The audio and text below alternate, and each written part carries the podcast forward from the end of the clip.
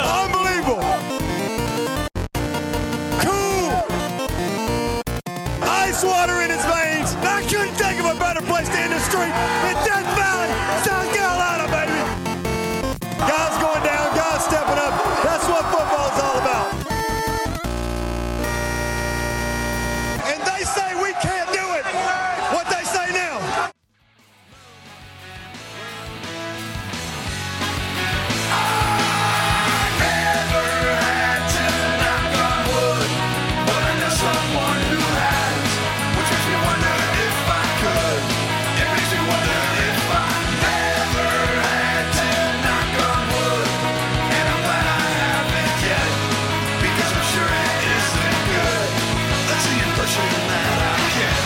Welcome back to the Clemson Podcast. I'm your host, Nick, joined tonight by Cody and Ben. We are the Clemson Podcast, and life is good.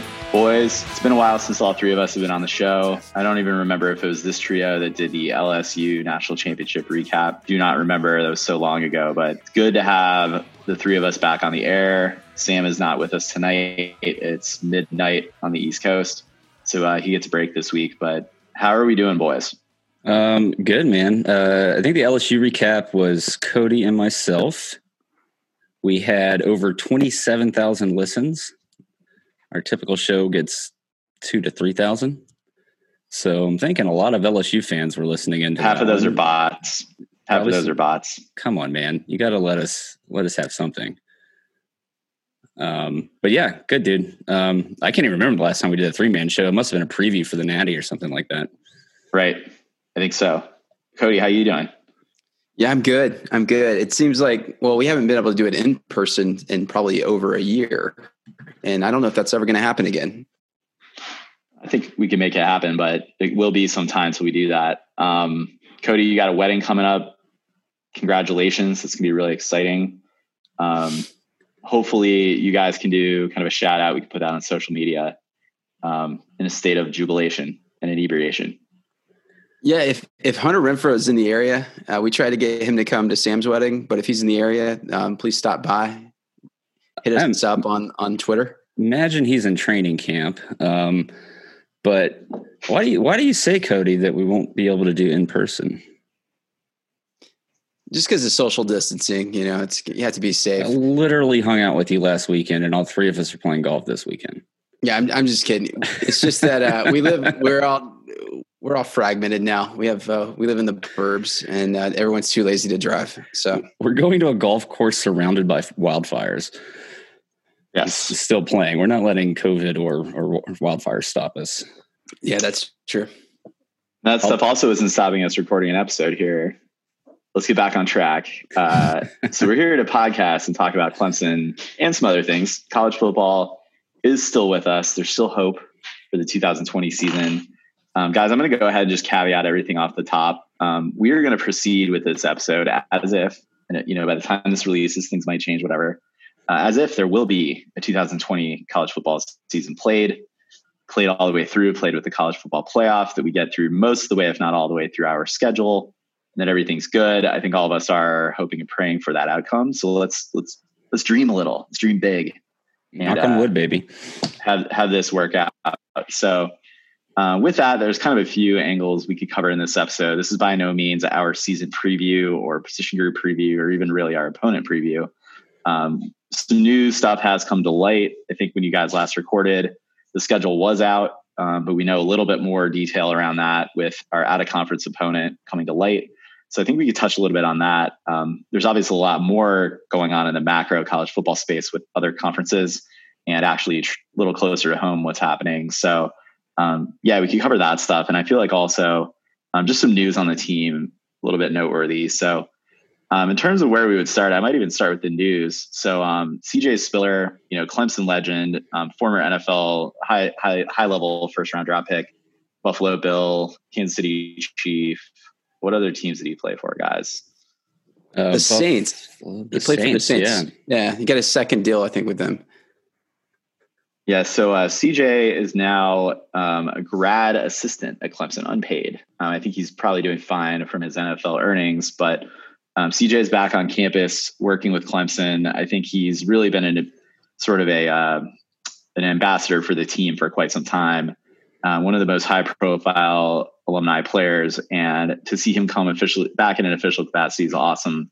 Looks like he's going to be an assistant with the running back group. No surprise there. Um, what are your guys' thoughts on CJ coming back?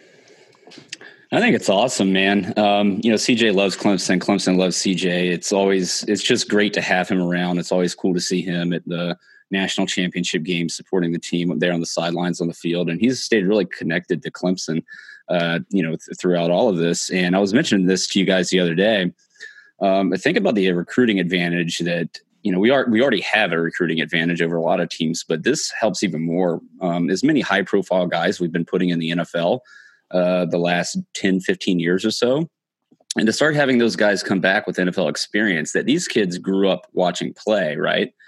Um, and having them come back and coaching on the team. We've had we, we've had NFL guys before, right, on the coaching staff, but now these guys are Clemson players with NFL experience. You've already got Tyler Grisham, uh, the wide receivers coach, played in the NFL, um, and CJ Spiller. Um, Brian Dawkins is around the team. Um, so yeah, I, I think we're going to start seeing that more and more as some of these guys, you know, go their course through the league, retire, come back to Clemson, um, and and try to enter the coaching world and get on the staff again. I think it's just going to boost recruiting and really reinforce that family atmosphere that the recruits and their families love so much. Yeah, I, think it's more than just like the brand name of CJ Spiller because it's it's very rare you get like the high profile athlete that actually comes back to be a coach. Usually they don't have the patience or the time, or maybe they, they just have so much money by that point they don't care to do it. But for Spiller, like you said, Ben, it's it's about the culture. Like he adds, he actually adds a lot. He really he bought it a long time ago to Dabo. It paid off. Like he's like he's kind of proof of the of of the story, and I think that's why he's going to be there. He, he builds the culture, and it obviously will help in recruiting too. You know, David I mean, David Hood at Tiger Net had um, an article several weeks ago. It was actually good timing because there still wasn't a lot of football news. Um, but he had an interview with Charlie Whitehurst, and even Charlie, you know, he's taken some time off now, just kind of chilling after his illustrious uh, clipboard holding NFL career. Uh, I think he's still dating Jewel. How about that guy? Um, but yeah, he mentioned one day he might want to get back into coaching. That would be cool to see.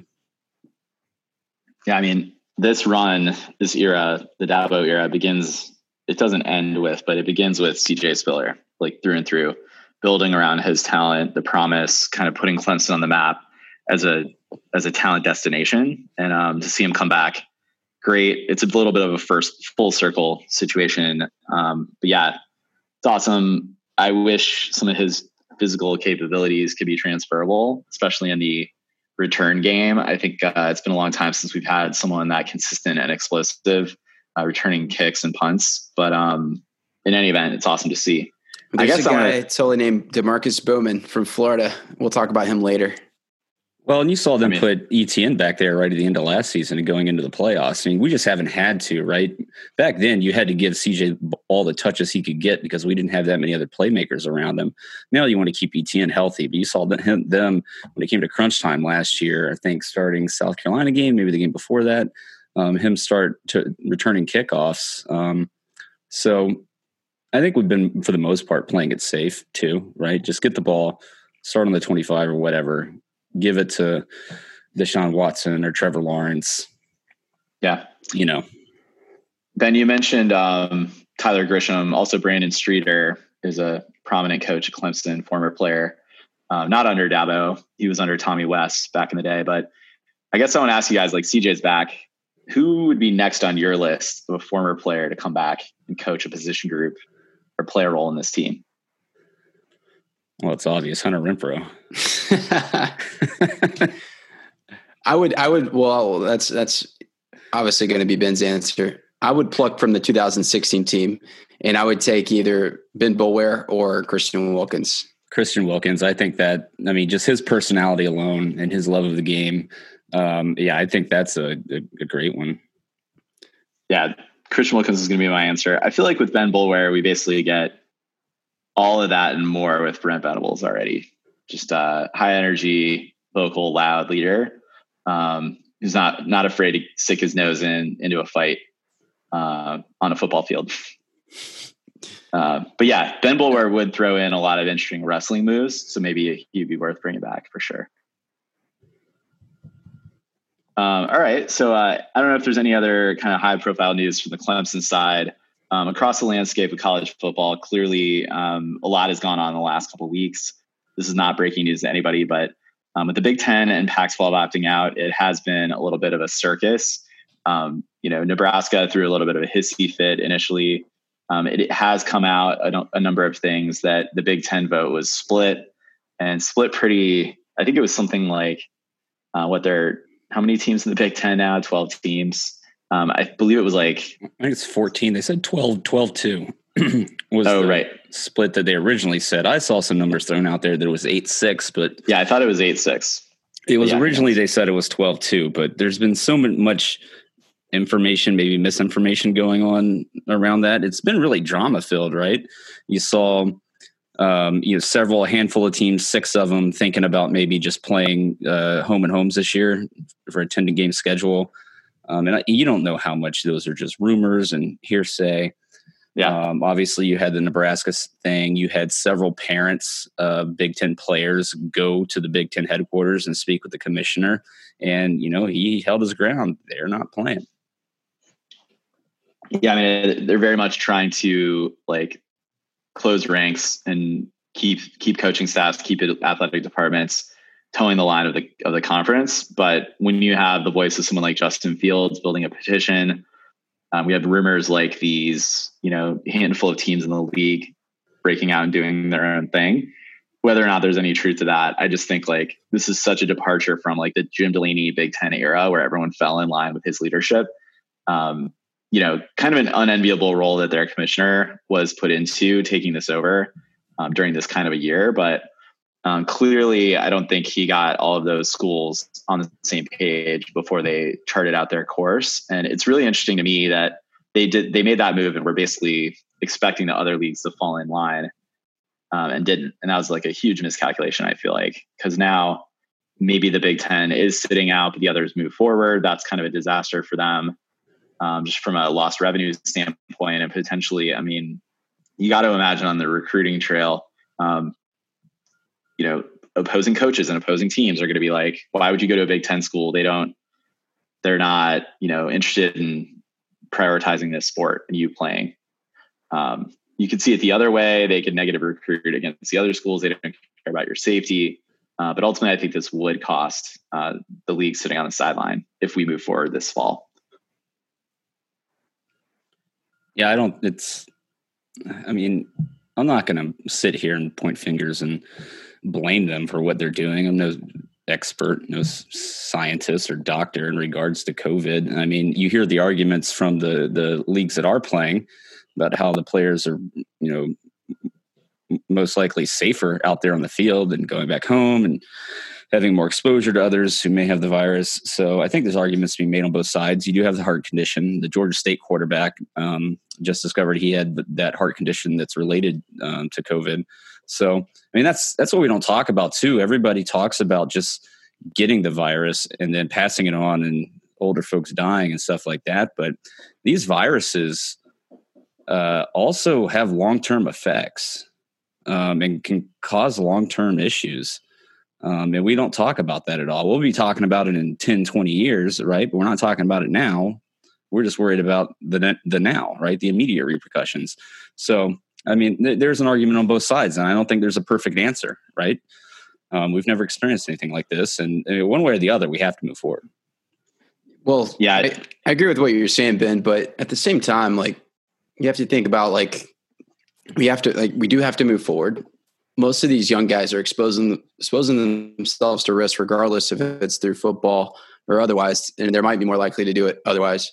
And then like CTE is a thing; it's always been a thing. We know it's a mm-hmm. thing like what it's, so you have to ask yourself as a fan as a and, and then as a conference like is to what extent are, are they liable for the risk and to what extent is you are you as a fan like willing to Complicit. accept what risks these 18 to 22 year olds are taking so like it's i don't know it gets, gets kind of philosophical but like if you're if you're really upset about the long-term consequences of covid you should damn well be more concerned about the cte and you probably shouldn't watch football if that's your stance and i know you're not that's not necessarily your position ben i'm just saying like right. i know people feel that way. Yeah, no, absolutely. Um, I, I think it's more of should any of the players who participate, you know, God forbid, die from a related heart con- heart condition related to COVID out on the field um, or in practice or something like that.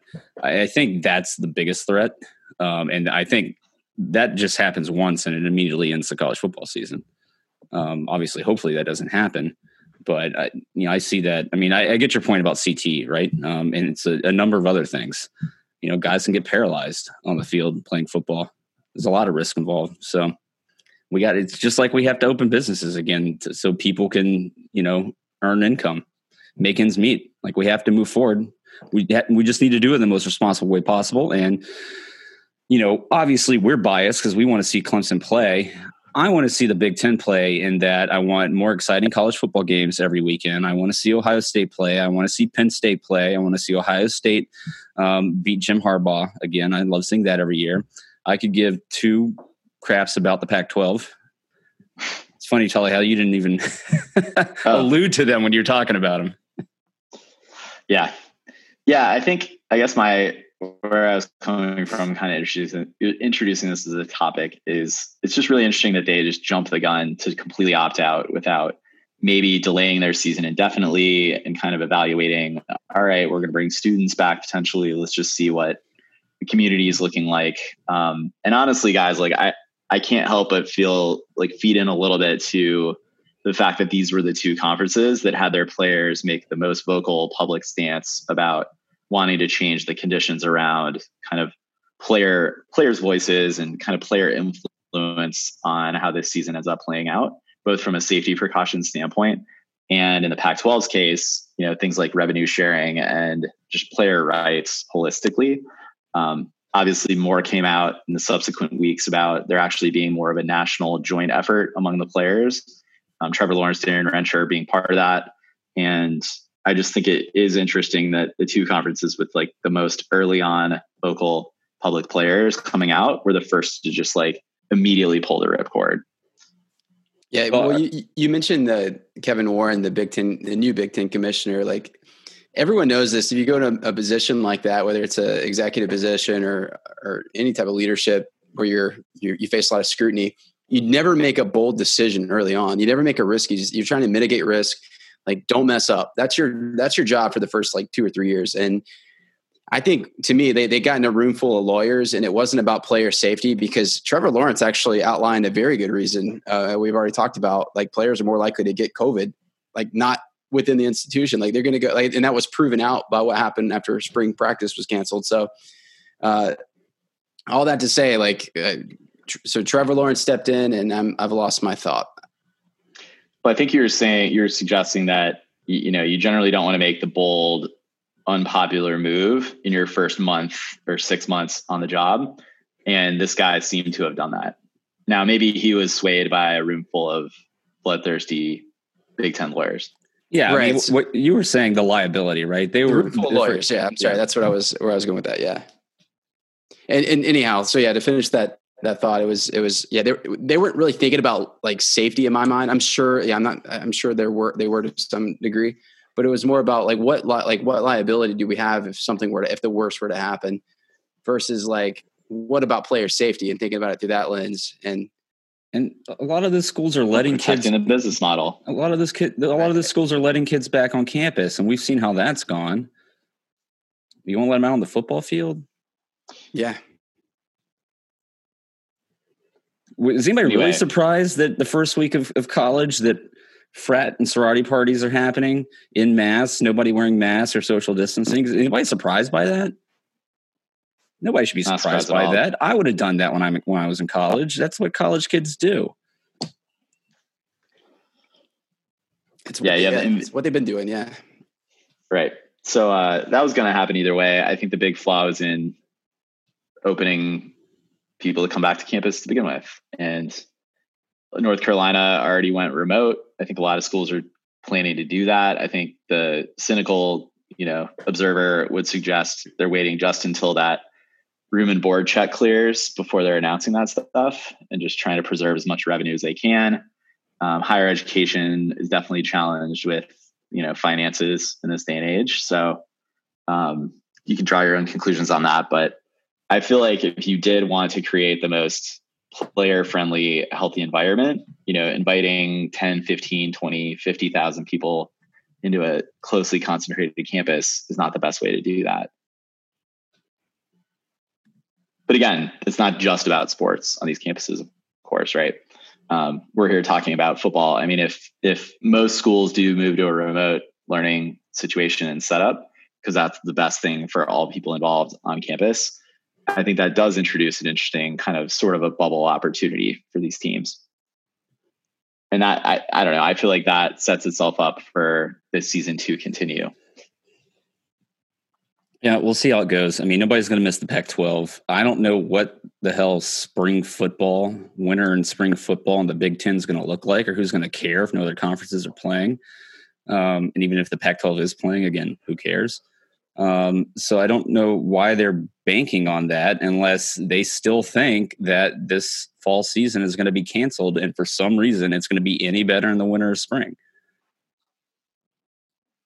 Yeah, I think what's tough about that too is how many weeks do you get in? Do you do a playoff or any type of kind of bowl season? And then what do you do about the fall? And are you really asking these guys to play essentially like 20 games or more in a calendar year? Right. Seems like a lot. If you play a yeah, well they a spring and a fall. There's been talk about having the the early enrollees be able to play because you know, a lot of guys going to the NFL are already opting out and among the leagues that are playing, and they're certainly probably not going to play even more of them opting out if there was a spring season. So, yeah, you know, at first I, I guess thought, one one piece of news. Well, one piece of news, Ben, that came out this week, the NCAA is looking to approve essentially like voiding any and all eligibility usage this season. So if any players play, they play a full season, it almost counts as a redshirt year, or not even a redshirt year. Like you lose no eligibility toward your four years um, by playing it all this year. Nice. Another year of Trevor Lawrence and ETN, baby. and Xavier Thomas and possibly Justin Ross. I mean, well, Xavier yeah, Thomas wasn't playing anyways. It doesn't look like so. Yeah, you're right. But uh, just in terms of them not necessarily having to burn any of those type of redshirt type deals. Interesting how that would affect recruiting. Guys coming in seeing, you know, well, well, first, like, what do you do with with scholarship spots? You know, if you yeah, I think the I suspect there's going to be an allowance for to go beyond the certain limits, like for the holistic team. I don't know about bringing in what that does to like your numbers you're allowed to bring in, like 25 new guys on campus that that year. But yeah, definitely, if you got seniors that plan to come back, um, and you weren't intending to have that spot for them, and you had a nice shiny five star recruit, like, what do you do with that? Well, you um, get a larger larger bench on the sideline. Some of those guys ain't playing. Keep a scholarship, but play the five star guy. So you're gonna have it's gonna be like BYU in basketball, right? Where they have like guys returning from the Mormon trip, and they have a team full of like 24 year olds, and they're they're all they're all, they all suck, but they make it to the Sweet 16. So like that'll be like Kansas State, I, I suppose. Watch out, 2022, Kansas State. Doubtful. Is that a Jimmer for that reference? I would go more Kansas sure. because I'd give Les Miles um, the upper hand there. Sure. Well, obviously, a lot of kind of window dressing to college football season. We'd be talking about all that anyway this time of year. Um, but why don't we talk about the stuff that I think most fans are interested in? And that is this year's football team, what we're hearing out of camp, uh, and really getting to know you know the, the newcomers and the guys coming back to the team. Um, I guess let's keep it with the offense, guys. There was a, a team scrimmage over the weekend on Saturday. Um, some blurbs coming out from the press about uh, practice thus far. A lot of sound bites from the coaches. Um, it seems like in terms of standout players, there's this guy called Trevor Lawrence um, that seems to be having a pretty good fall camp. Mm, never heard of her so in addition to TL, um, you know, making all kinds of throws and really having you know a solid grasp on this offense, great to see. I think none of it, none of that surprises anyone. Um, we are starting to see, and I think you know, again, you guys talked a little bit in the last episode. One of the potential weak spots being wide receiver depth. Um, a lot of kudos coming out about Cornell Powell. Um, really stepping into his role and vying for um, you know some of the available playing time at that position. Um, when you guys think about kind of the offense holistically, it's not as much about what you're looking for in this fall camp, but what are some of your concerns heading into the season? Again, assuming Clemson plays a full slate and is slated for the playoff. Um, what do you think is going to slow this offense down in a way that, you know, we definitely didn't get the offensive outburst against LSU that we were hoping for? You know, where how could history repeat itself? You know, at least in terms of that type of output uh, from this offense. I'm a little concerned about the wide receivers just because throughout this entire run, we've we've done it with um, you know with studs, superstars, which we we have on this this team, or at least guys who have the ability to. Um, but with Justin Ross going down, right, he was your returning, um, you know, he was the guy, right? And we're we're kind of missing that this year. You're banking on uh, Joseph Ngata and Frank Ladson to step into those roles. Um, you mentioned all the praise Cornell Powell is getting. It's like, well, who else is there to praise right now? Amari hasn't been playing uh, much, dealing with some stuff. Um, you know, I hear a lot of good things about Brannon Spector, which you know we, have heard good things about him last year too. So I'm really interested to see him out on the field. Um, but we just really need to get Ngata and and back in there because they need the reps um, to be able to step into that that role. Fortunately, the schedule is not that difficult, so I think throughout the season they're going to be able to grow into it as well. Um, but I think uh, maybe why you're not quite as concerned there is because you do have Trevor Lawrence throwing them the ball, um, so that certainly helps. Um, I would say, I, yeah. In addition to that, Ben, we're going to get likely to get more out of the tight end position this year with Braden Galloway coming back to the offense and seeing absolutely. ongoing development. So just from like a passing game standpoint, um, also I think we are all very bullish on what we get out of the running back position in the passing game, um, continue to develop. So I agree though, purely from like the core wide receiver position, there's probably a lot more uh, potential than proven. Uh, well, well, results. and I I'm not giving Amari Rogers enough credit either because he I mean, coming back as, as fast from injury as he did, and as fast as he looked last year, he wasn't cutting the way um, that he used to with that knee injury. But um, he is this year. It sounds like, and I, yeah, I think he's really going to show out. So we do have that. I mean, and that's that's your rock and Amari Rogers right there. Then you got EJ Williams coming in.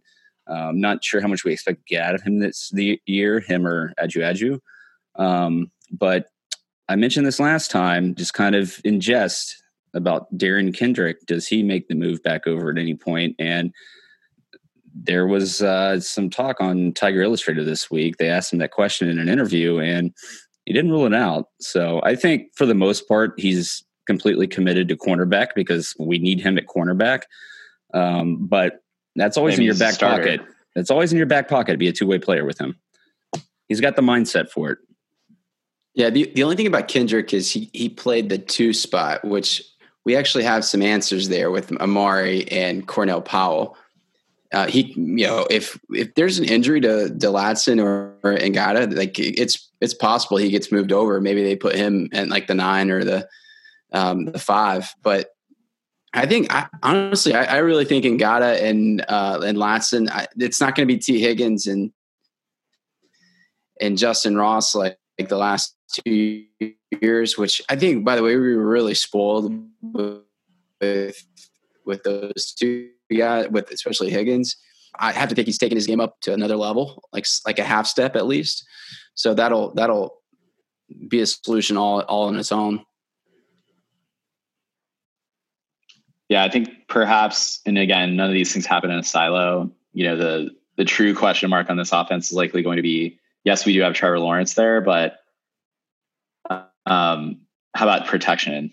You know, if he doesn't necessarily have those go to, or if they're still building that chemistry, um, and he's not able to get the protection from the O line, you know, that's where you could see problems and trouble for the, for Clemson. And you know, we I think we've been operating on within a world where the offensive line for Clemson, really the last two seasons, Trevor Lawrence's career, um, he's definitely made plays and kind of you know fought off pressure and generally been um, been wise in that spot. Maybe not to the level of Deshaun Watson, but um, this is going to be the first year where I think he's going to need to be likely scrambling a lot, around a lot more, at least until that group gels. Well, we're, we're kind of at that point in the in the preseason where we're trying to figure out what Dabo's saying is if he's blowing smoke or if he's being honest. And I think we have to take him at his word. He actually said, I guess in the last week, that the first team offensive line is there's going to be no drop off uh, from last year. He's very very bullish on the offensive line, the first team. But I think is, there's been a lot made about this, a lot written about it. Is the the backups and we talked about this two years ago, and you know we're like, we need more recruits. We need to recruit more offensive linemen and, and accept more commitments. And now there's this big gaping hole in the in the depth chart in the two deep, and we're plugging these 18 year old freshmen in there, and it's not looking so good. He's actually said as positive as, as he's been about the first team. He's been equally as negative about the second team. Well, I'm not sure if he's so negative uh, about them at all. They're just young, right? There's a cause for concern there, uh, just because there isn't the experience that we're used to. Um, but they're talented. They're very talented. So it's really about how quick they're able to, um, you know, grasp the learning curve. And again, with our schedule, you know, those guys can get some playing time during the regular season. You know, they're not going to. That first team's going to need to be out there against Notre Dame most of the most of the game. Um, but you know they've they're going to have their opportunity to get in there and get some experience. The question is, and I think this was part of what um, kind of bit us in the butt last year, is all of that can happen. But you know, when we got up to play Ohio State last year and LSU, th- those were the first times we really got punched in the mouth last year. And you could see the effect of us not playing good competition all year long. So it's one thing if these guys get ACC playing experience, but when they play against playoff caliber teams and playoff caliber defensive lines, does that translate to the same success? I doubt it. So yeah, and one thing that's one thing that's a little unfortunate, and we'll, we'll get into talking about Clemson's schedule here in a bit. Um, two of the teams with the most capable defensive lines and some of the best individuals, marquee star talent, Pittsburgh and Miami, um, are going to have guys missing this season um, by opting out, and like either in preparation for the draft or through health concerns. And that's unfortunate. Again, you'd want to have those like first round caliber draft pick defensive linemen um, to really see what we have in our offensive line and really to get tested like that so that um, come playoff time, you know, they, we at least know what development areas they have. Um, I do think Notre Dame is going to be tricky. I'm sure there's talent throughout the schedule otherwise, but um, yeah, missing those two studs from Miami and Pittsburgh is a bummer. Well, the the good thing is is that the best defensive line that there is out there, um, at least in the ACC, they get to practice against day in and day out, right? Um, so that's their experience level. Yeah, maybe they're not looking that great right ben, now because they're two fre- true freshmen, but they're the defensive line is looking really good this year, and they are getting that experience. Um, at least right now. Now the, the the competition level, or at least the the physical level is not going to be there during the season, right? During practice, you're not going to be going full speed uh, just to preserve yeah. yourself from injury. But again, that's another big part of it. Like, should we experience an injury? We've been very lucky the last several years not having our our main guys getting injured on the offensive line. You know, this is not a good year for that to happen. Yeah, I was going to ask if you guys actually put any merit in that that's like a favorite saying of coaching staffs and players. Like, you know, they go go up against these tough guys every week. Like, do you guys think that is legit? I, I think it is during spring practice and, and, and August camp, but I think once you get once you turn the corner into game prep for the season, like we are now, and you get into the the rigors of the season, that practice is not nearly as physical. Um, just again, you're trying to make sure guys aren't getting injured. They've you know got to take it a little bit easier on them after having played a game um, earlier in the week. So, but I, I, think during camp and stuff like that, that's in spring practice. That's when they really get to grow up. Now, unfortunately, this year, uh, spring practice got cut short, right? So, yeah, they got a little bit of it, but not all of it. But we are hearing really good things about some of these true freshmen. So. I'm still optimistic, but you know how hard it is for guys to play on the offensive line as a true freshman. We've seen it. Cool. Uh, any other notes about the offense? I know we're pretty big on Demarkcus Bowman. Cody, you have any thoughts there?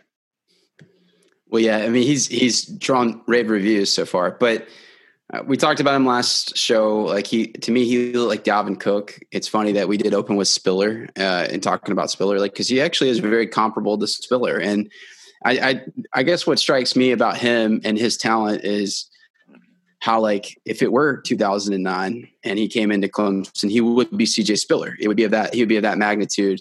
And now he's kind of he's taken a, a backseat with all of the talent that's dispersed on the on the uh, depth chart and even at running back. So all that to say though, he's still super super talented. He's going to make an impact on the team, whether it's um, as a running back, which it will be, and then as a kick returner. So get ready for this guy. He, he needs to learn to pass protect, but beyond that, it's uh, it's it really is. It's Dalvin Cook. It's C.J. Spiller. That's well, his, that's his ceiling. Well, and they've they've also mentioned he was kind of like he's still kind of like ETN, right? Um, when they let him loose and kind of he doesn't have to think too much, like he makes huge plays, right? Um, and that was ETN when he came in. Like he didn't know what he was doing. He never hit his holes. He just ran to the end zone, which is honestly all he needed to do. And you're kind of hearing the, th- the same things about Bowman. Um, but, you know, I think a guy that's really going under the radar that I'm really looking forward to see his progression this year is Lyn-J Dixon.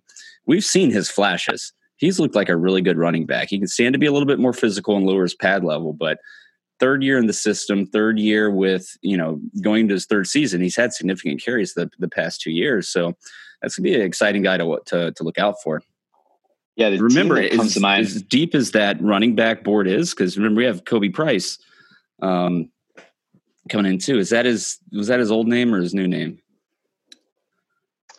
I think Pace. Pace. Yeah, new name's Pace, Pace. Yeah. Pace. New name's Pace. Sorry.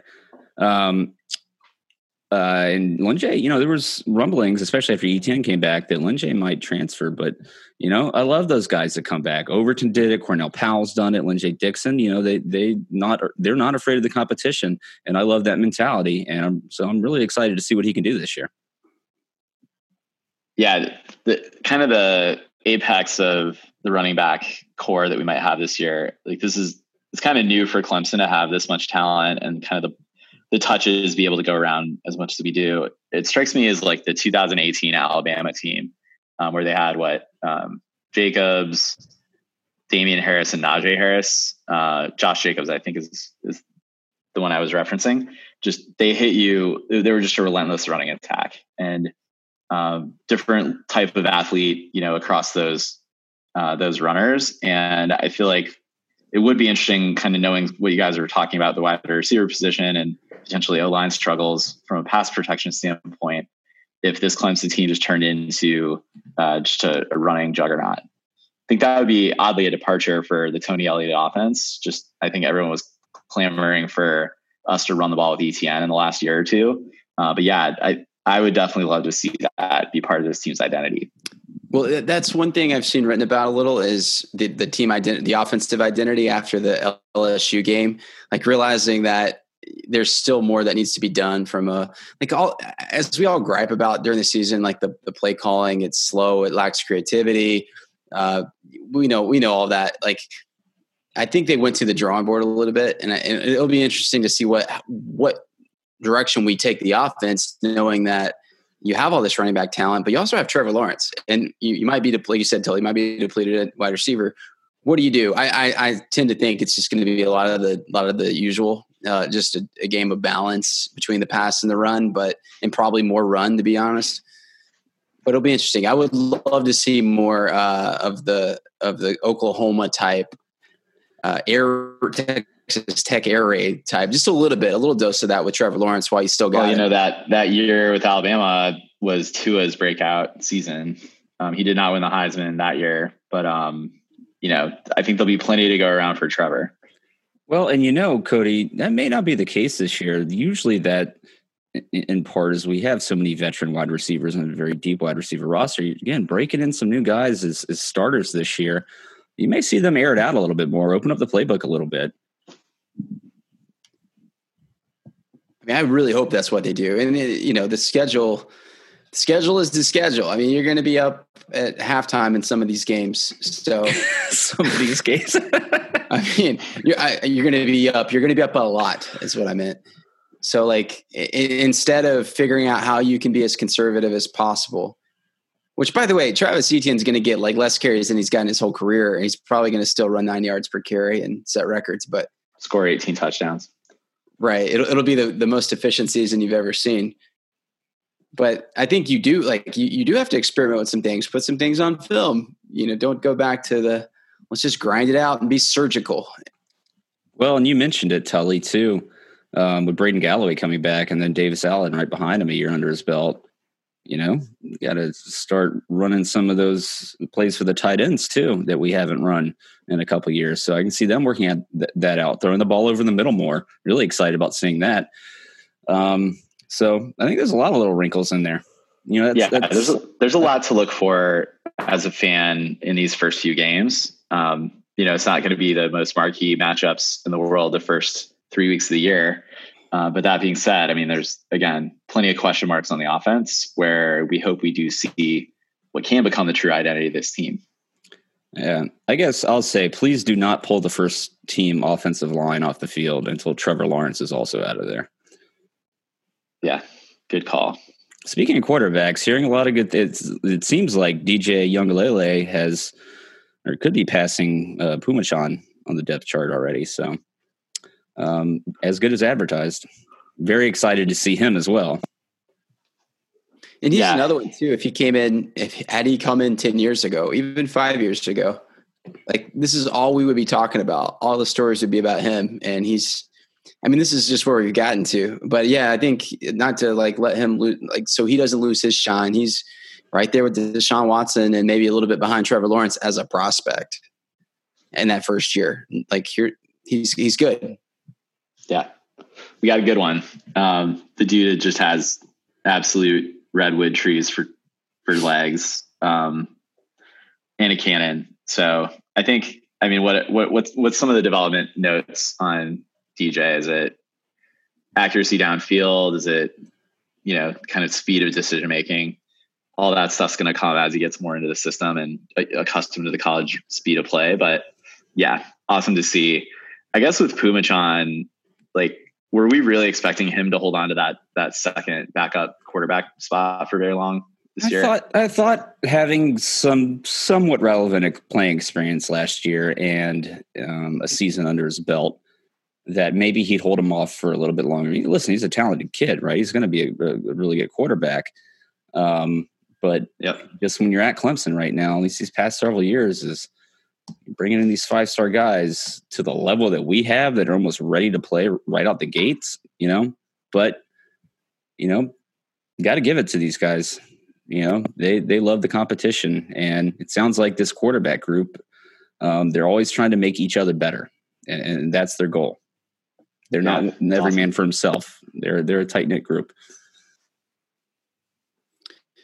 Yeah, it, it, does seem a little bit too like Trevor Lawrence is taking on a little bit more leadership, and maybe it, maybe I'm just taking that from some of the off the field stuff. But either way, uh, he he strikes me as he like he, he was really mild manners coming in. He's taken up the leadership role, and now and I think I think ultimately we'll go as far as Trevor Lawrence will take us this season because there are, there are enough weaknesses, not big weaknesses, but when you're playing Bama, like you guys talked about, they could be exploited. He'll we'll go as far as TL takes us. And I also thought with DJ, it's good to have him watch Trevor for a year and and learn under him. So I think we'll be ready next year for another run at I don't know what it is, uh, whatever title run it'll be. I think, and hopefully there'll be fans in the stands by that point. Yeah, there might be this yeah. year. I, I, think a lot of schools are planning on it to some degree. Students, maybe very limited capacity. So, are you guys expecting? I guess just holistically for this offense, and again, it's it's hard not to be jaded by or you know over over influenced by the LSU game. But do you see this offense probably having somewhat of a lower national rank or S and P plus rank offensively than last season when all is said and done? I, obviously, we're playing a different kind of schedule, all that, but there, I'd expect. I, I, think I'd be happy with a top ten offense. In, obvi- unless unless there are injuries on the offensive line uh, from the starters, then I know they, these these guys are still going to put up points. Like they're maybe all the experience isn't there, especially the wide receiver position. But you still have yeah. I'm thinking. You still have I guess running I'm, backs.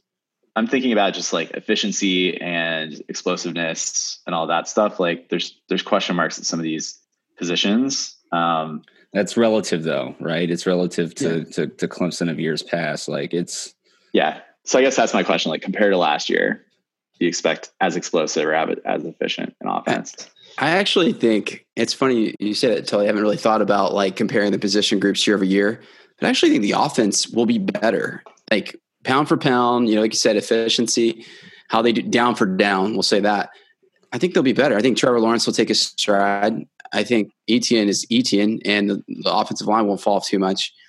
I know the wide receivers will have their issues, but like you said, you have Galloway at tight yeah. end. Yeah, I mean, I, I it- I think this team has to be better on offense in order to win a title. It's the defense that I expect statistically to step back. That's not the same thing as saying they'll be worse, but statistically, I, I, I see them taking a step back. well, in the offense, I kind of feel was, the opposite. The opposite. I mean, the offense was uncharacteristically actually inefficient last year. They relied on big plays a lot. Did not hit a lot of the you know third downs, and part of that was because they didn't have a threat over the middle. We've got that this year, so I agree with Cody. I, I think we see a much more efficient offense this year that sustains longer drives in, instead of just relying on the home run.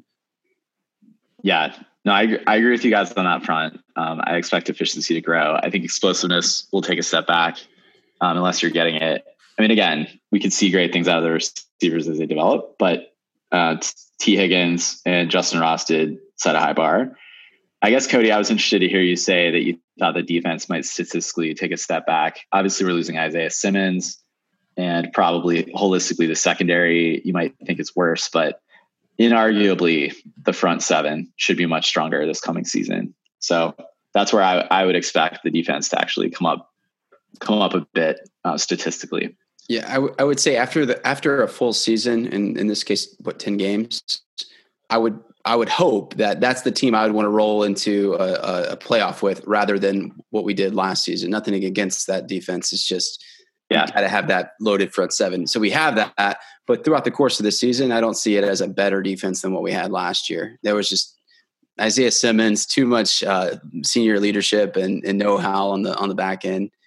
Yeah. Uh, but yeah, ultimately you, you can't you can't go against like what we have what we have brewing on the defensive line this season and what it might be by week seven. We'll say.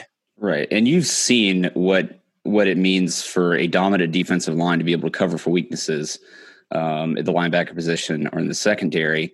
Whereas last year relied on the secondary and our linebackers, Isaiah Simmons, to uh, compensate for uh, the the defensive line, right, and, and the lack of bodies there, and it worked. Uh, they had a great regular season, but then you get to the playoffs, and you know there's some struggles, not getting pressure on the quarterback. Um, and they got torched, especially in the LSU game. So I think shifting back to having that dominant defensive line, uh, just being able to handle the line of scrimmage and get pressure on the quarterback, that takes a lot of pressure off your secondary, who we are turning over some guys there. A lot of talent, again, at those positions, but great having this dominant defensive line again, albeit we're missing Xavier Thomas likely for the entire season. But you look across this defensive front, and we do have some true freshmen coming in, expected to be um, impactful and have a lot of playing time, but a lot different on the defensive line than on the offensive line. Yeah, we've mentioned uh, Isaiah Simmons a little bit. I feel like the team will probably also miss the presence of Chad Smith a bit. I think he's a bit of a, an unsung hero. Obviously, Skalski coming back is going to be big, but um, across the board, I mean, I think you guys did a good job last time of uh, kind of talking through the personnel. Has there been anybody standing out to you guys in reading up on fall camps thus far uh, that's really making an impact on the defensive side? Well, just one more thing, I guess, on the defensive line for me. I'm really excited to see Tyler Di- Davis in a four man front pri- primarily this year and not getting like triple teamed, right? Um, so Yeah, look out for that. I think he's going to be a monster in the middle. yeah. So I guess what you? Oh, go ahead, Cody. Now I was just going to ask, like sticking with the defensive tackle position, um, knowing who we do bring back and knowing who we're we have coming in, Bryan Bresee is who I'm looking at. Like, how do you guys split up the snap count? Like, how do you do that? Tyler Davis, unimpeachable starter, um, but how do you how do you kind of cycle through the reps through the rest of the guys? They've been doing this for years.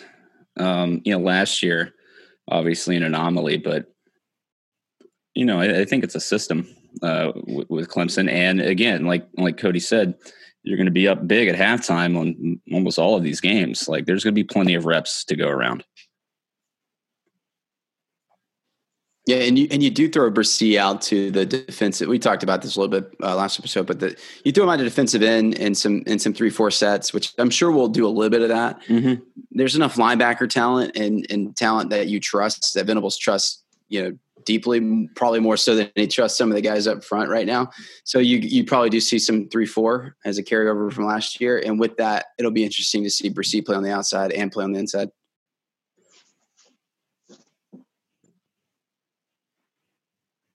yeah, I think it's gonna be interesting. Like Jordan Williams, Nyles Pinckney, you know what what their u- utilization looks like um, with Bresee. I think Bresee's versatility to your point, Cody, is going to have him lining up all over the place. So um, I think they're going to roll with some of the proven depth that they've got um, with those other two and sort of cycle Bresee in.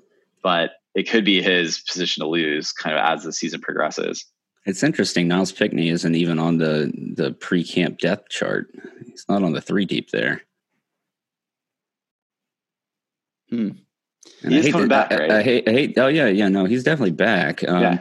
I hate to tell you though, it looks like uh, Rook or or his, his, second team behind Tyler Davis, and he yeah. may get a lot of playing time this year. We're gonna have to figure out how to how the hell to say his name. It, there's never been. I, I shouldn't say there's never been. It's probably the most loaded position group we've had in, in, a while with with guys that like if they don't show up, like eh, I mean, you're, what you're saying, Tully, is legit because like if you want to reach the top three strings, like you got to play well, or you might get left behind. So you have you do have Rook that's that's that's standing out. You have obviously have Tyler Davis, he's your mainstay. Bresee is going to probably be starting by end of, end of the season, and then you have two stud freshmen in, in Trey Williams and uh, and Demonte Capehart. So. Yeah. What's Darnell Jeffries going to do, and what's Ruben? Uh, uh, I'm not going to try to pronounce his name. Ruben and Rook going to do like they they better That's an moving. Yeah, yeah. There you go.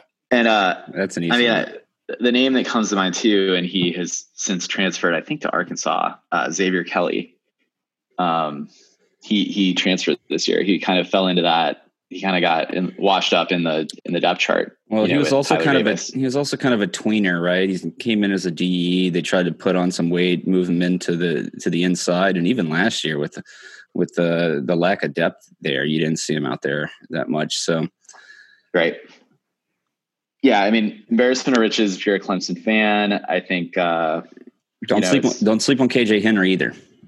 Putting a lot of good weight we're hearing, and now with Xavier Thomas, um, yeah, know, not, not outside, playing, that's his job. So the defensive end positions, I think, the most interesting on this defense, just in terms of what plays out, um, even into the season. You know, kind of what what we see, who emerges, not even in Xavier out of Xavier Thomas's shadow, but just with the available uh, snaps that are there. And again, Cody, you referenced Bresee potentially moving to the outside. I'd love to see that. Um, I think just with his size and speed. Um, I mean, we saw it with Christian Wilkins, I think in his second year, right? When he needed cover for um, an injury, we had that position. So, um, and with Dex coming on campus, um, we were kind of rich at the tackle position. Yeah. So, anyway, defensive line, super intriguing. Agreed, and and I think I think Justin Foster is going to be good. Uh, Xavier Thomas will be back too. That's the cool thing. Like I, I think he's going to make an impact.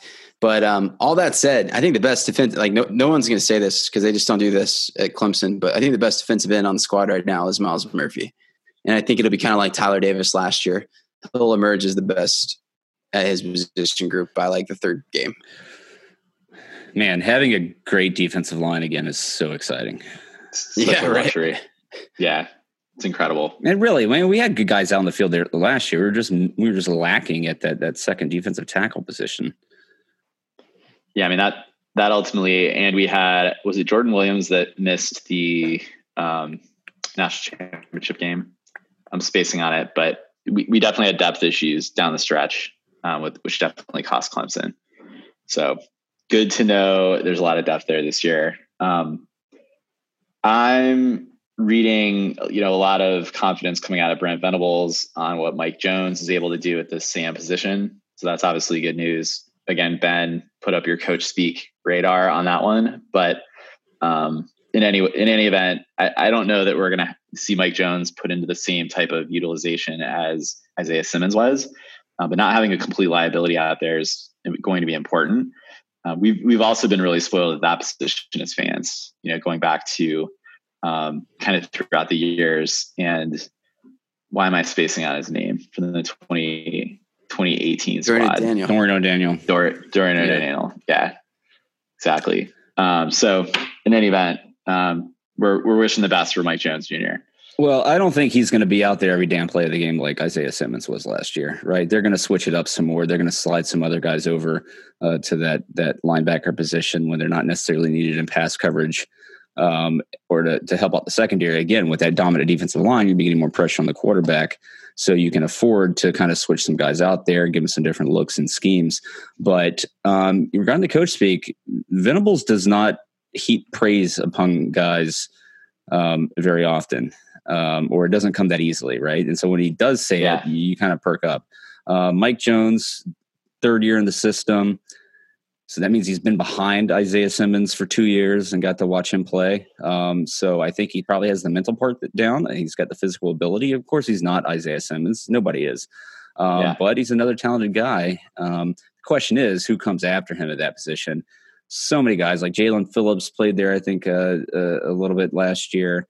Um, or that that was the talk about him playing there. So I don't know that that that position is gonna kind of morph this year, maybe, but maybe not. We'll see how Jones does. It's gonna be interesting to see.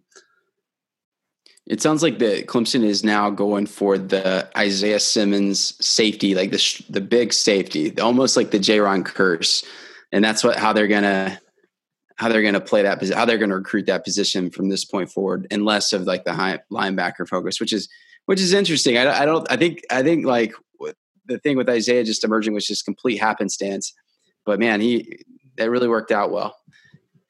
Um, the thing that only guy I was going to mention was. Uh, was Lannden Zanders in the secondary as a Mhm. safety.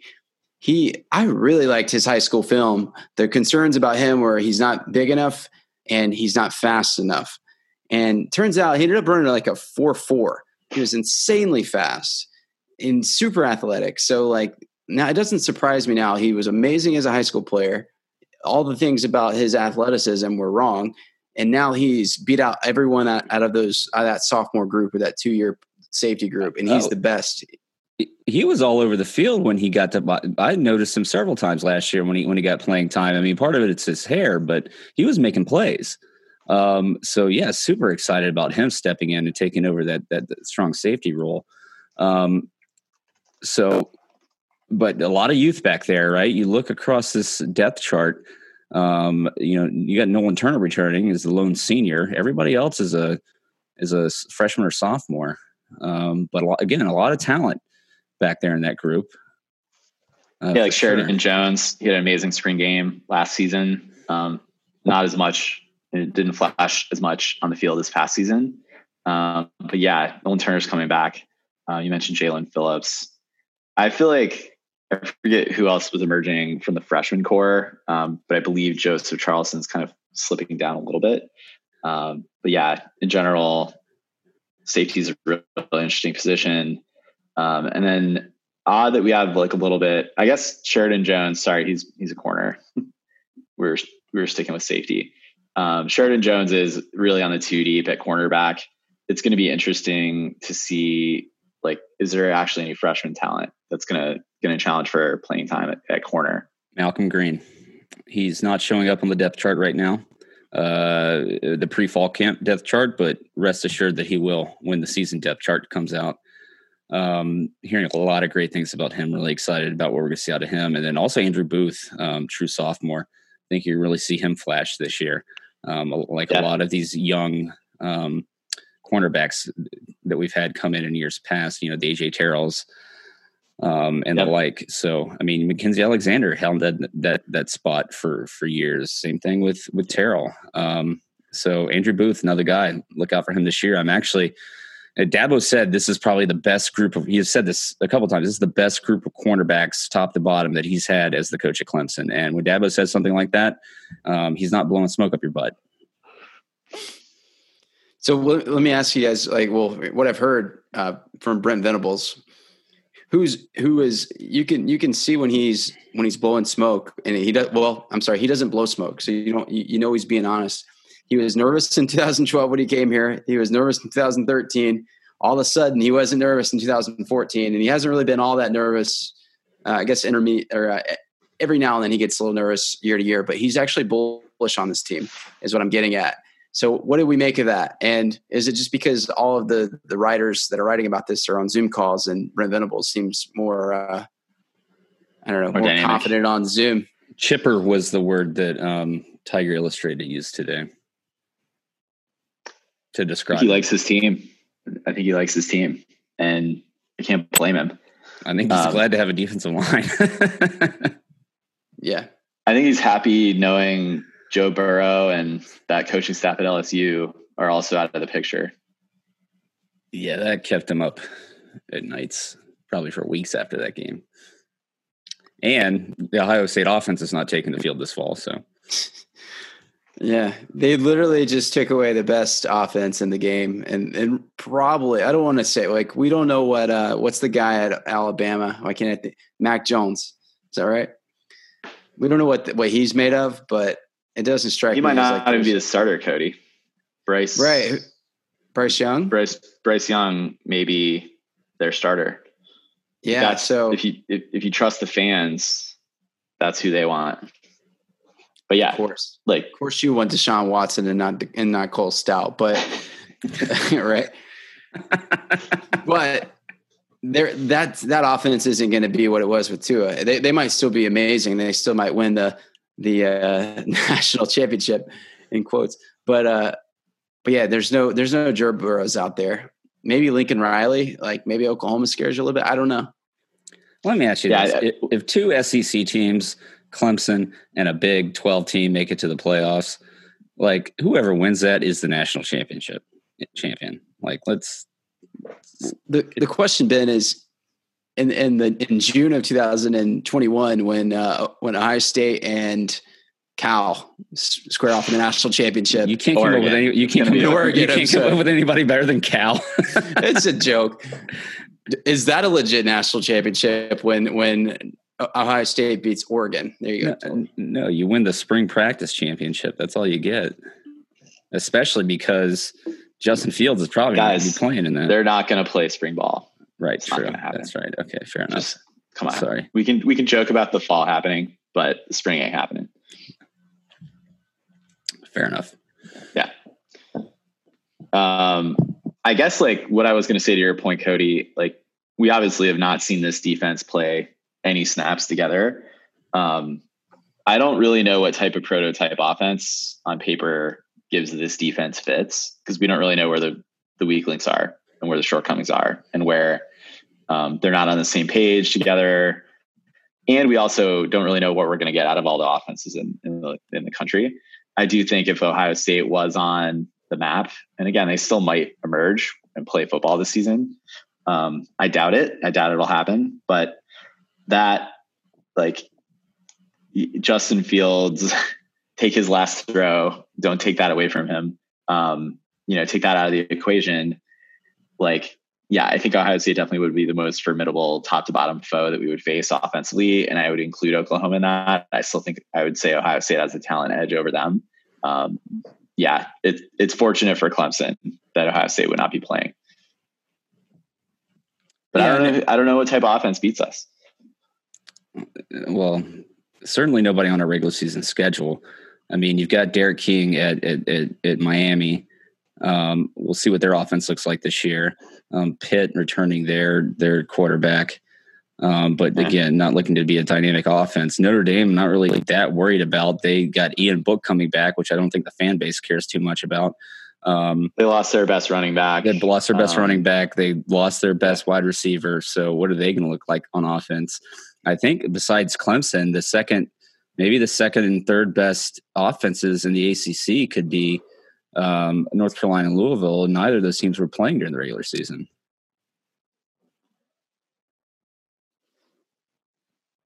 Hopefully, we see one of them in the ACC championship game, unless we're dead set on wanting to beat Notre Dame twice, which I'll I'll take. Yeah, I'd rather get the new blood thing. I think we've actually managed each of the years we've won the ACC. We've actually managed to not have a repeat opponent, which is nice. You think if well, here's the downside to us beating Notre Dame twice. That probably definitely keeps them uh, from joining full time. I would think. just scare them off. I don't know that I care if they join. Yeah. I don't. I don't know why ACC fan, like, fans of ACC schools are like join our conference. Like because I don't Tully, know. We do. We we do fine making the money we make with them scheduled as they are. Without them on our schedule this year, what is there to look forward to? Yeah, I mean, I think it would enhance. I mean, uh, yeah, okay. I mean, be- okay. they're the only top. the They're future. the only top are, fifteen team on this on our schedule. We're pl- we're playing them like six times in the next ten years, and I'm not exaggerating. Like th- we got them plenty. So Yeah. for Clemson, I just don't see what's in it for us to have them come into the league full time. In fact, if they do, I actually could see them moving off our schedule as much. We'd pl- probably play them less frequently because I, I imagine they want to separate us. So well, we'd need to add another team, wouldn't we? That'd be the fifteenth ACC team.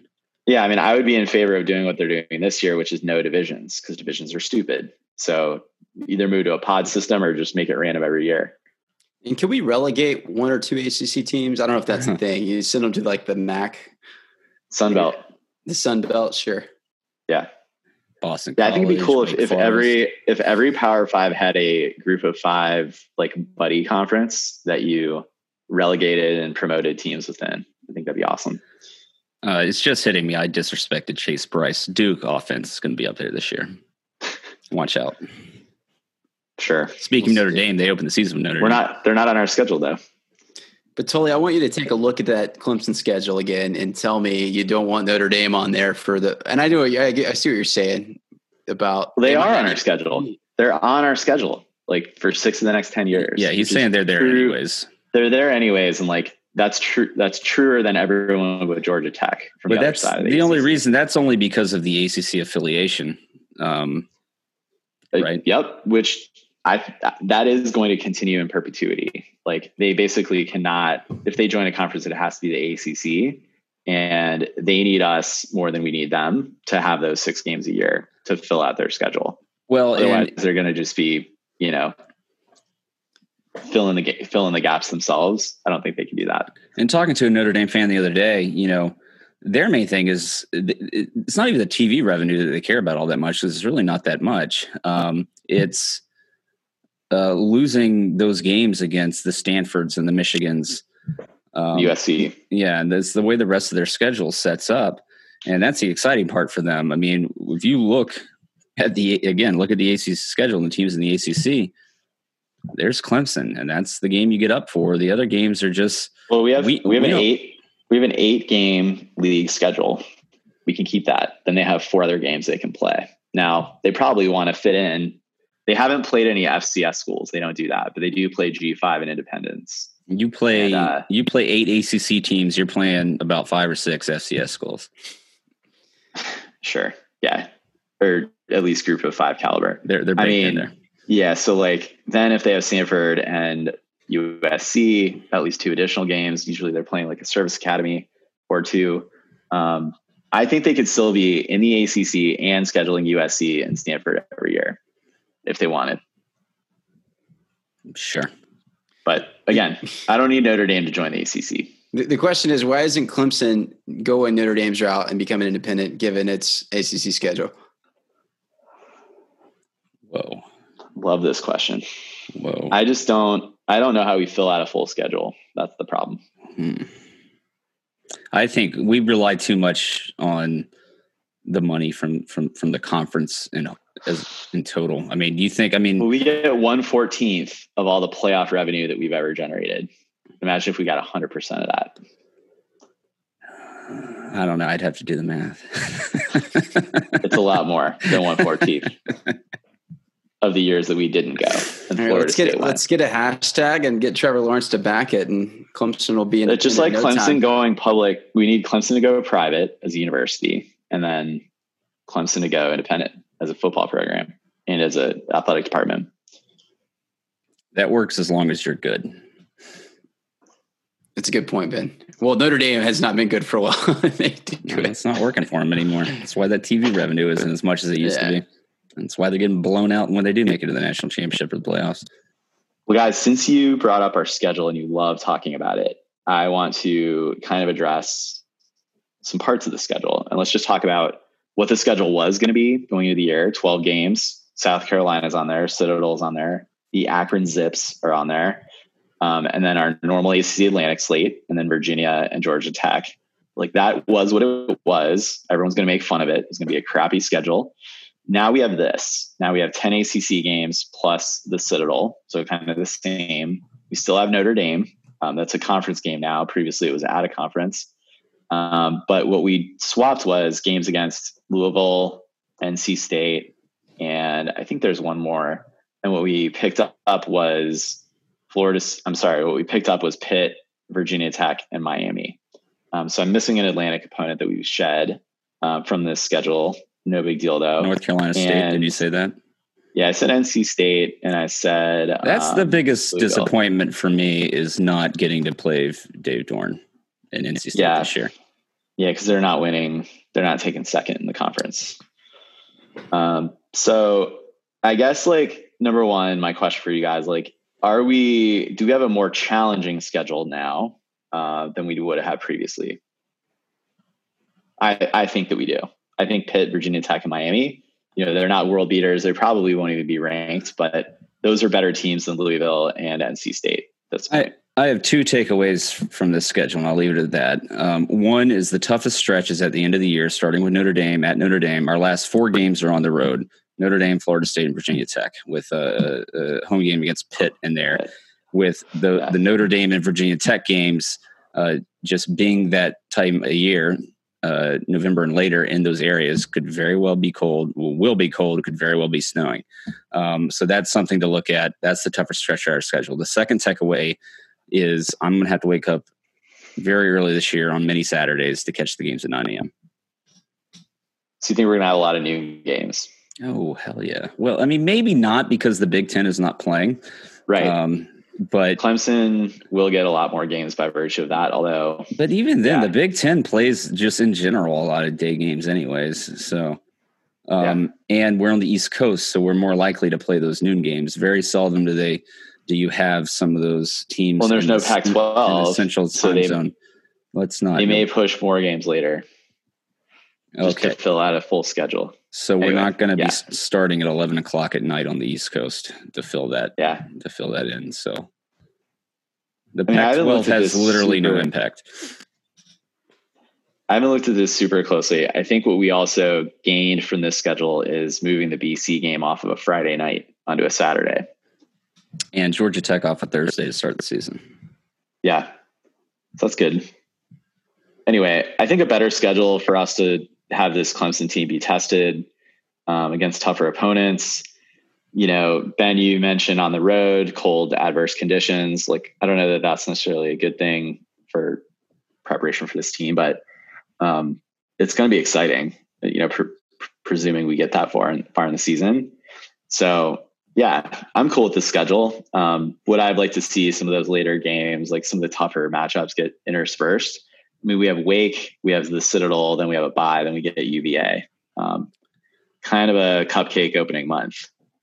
Yeah, I think. I mean, it is what it is. I mean, this is what the schedule looks like every year for the most part. The schedule wasn't all that exciting uh, originally to begin with. Losing South Carolina sucks. That's something to look forward to. Just even if they're bad, just beating them, yep, um, is is fun to watch. Um, but other than that, I mean, this is the hand we're dealt and it is the burden of being great and we'll just have to deal with it all right well uh september 12th you know not too far away now probably what four weekends away at this point it's the weekend after uh, cody's wedding how long to your wedding cody it's two weeks, I think. I could be wrong. I think it's I think it's three weeks. Well, ten days, eleven days, three ten days left. Football.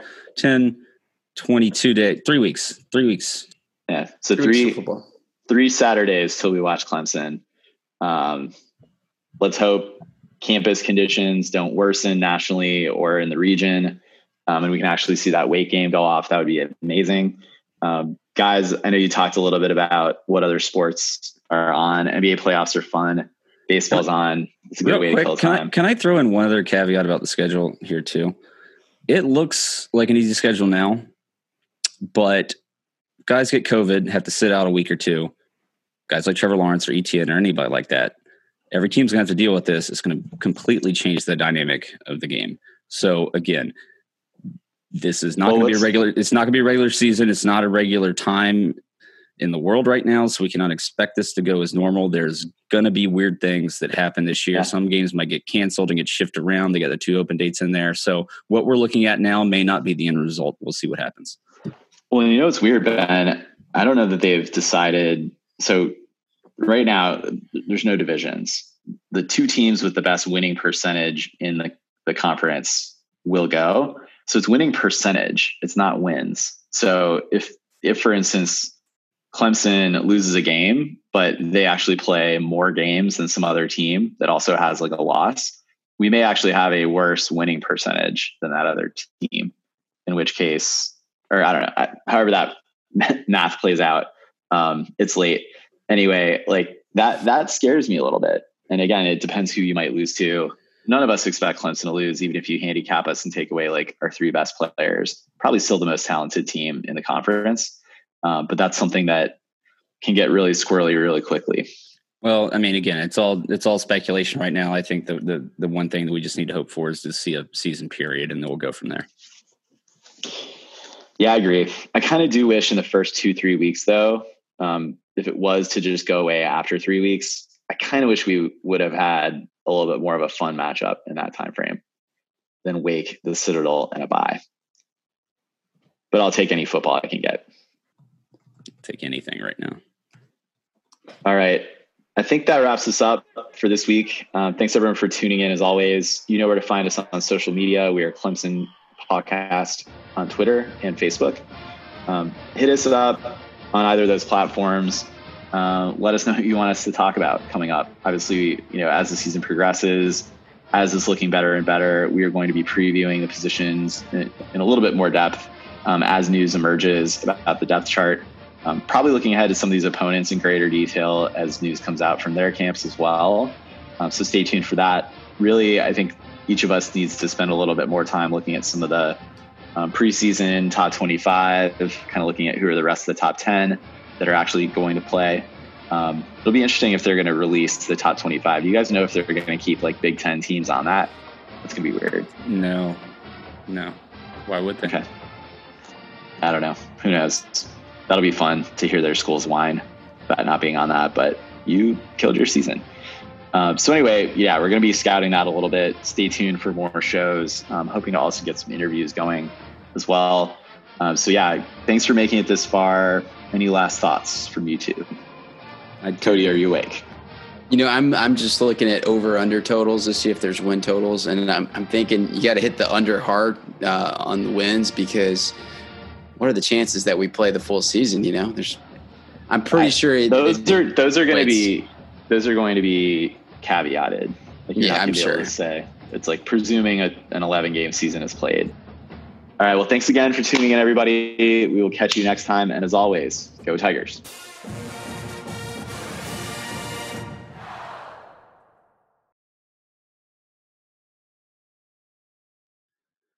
There's uh there's one girl at the wedding that's single, and I'll be honest with you.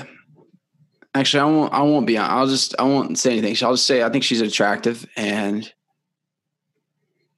you could probably hit it off with her. I don't know that you'd want to date her. I don't know that. You know, obviously that's up to you, but you know, you could take her out. Nicholas, What's welcome. up? Tully, Hi, Tully, guys. Tully, Tully.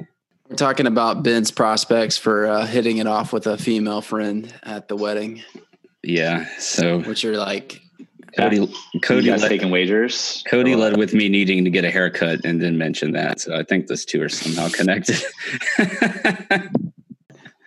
I'm gonna get a beer. Give me a minute. Can't do this shit sober.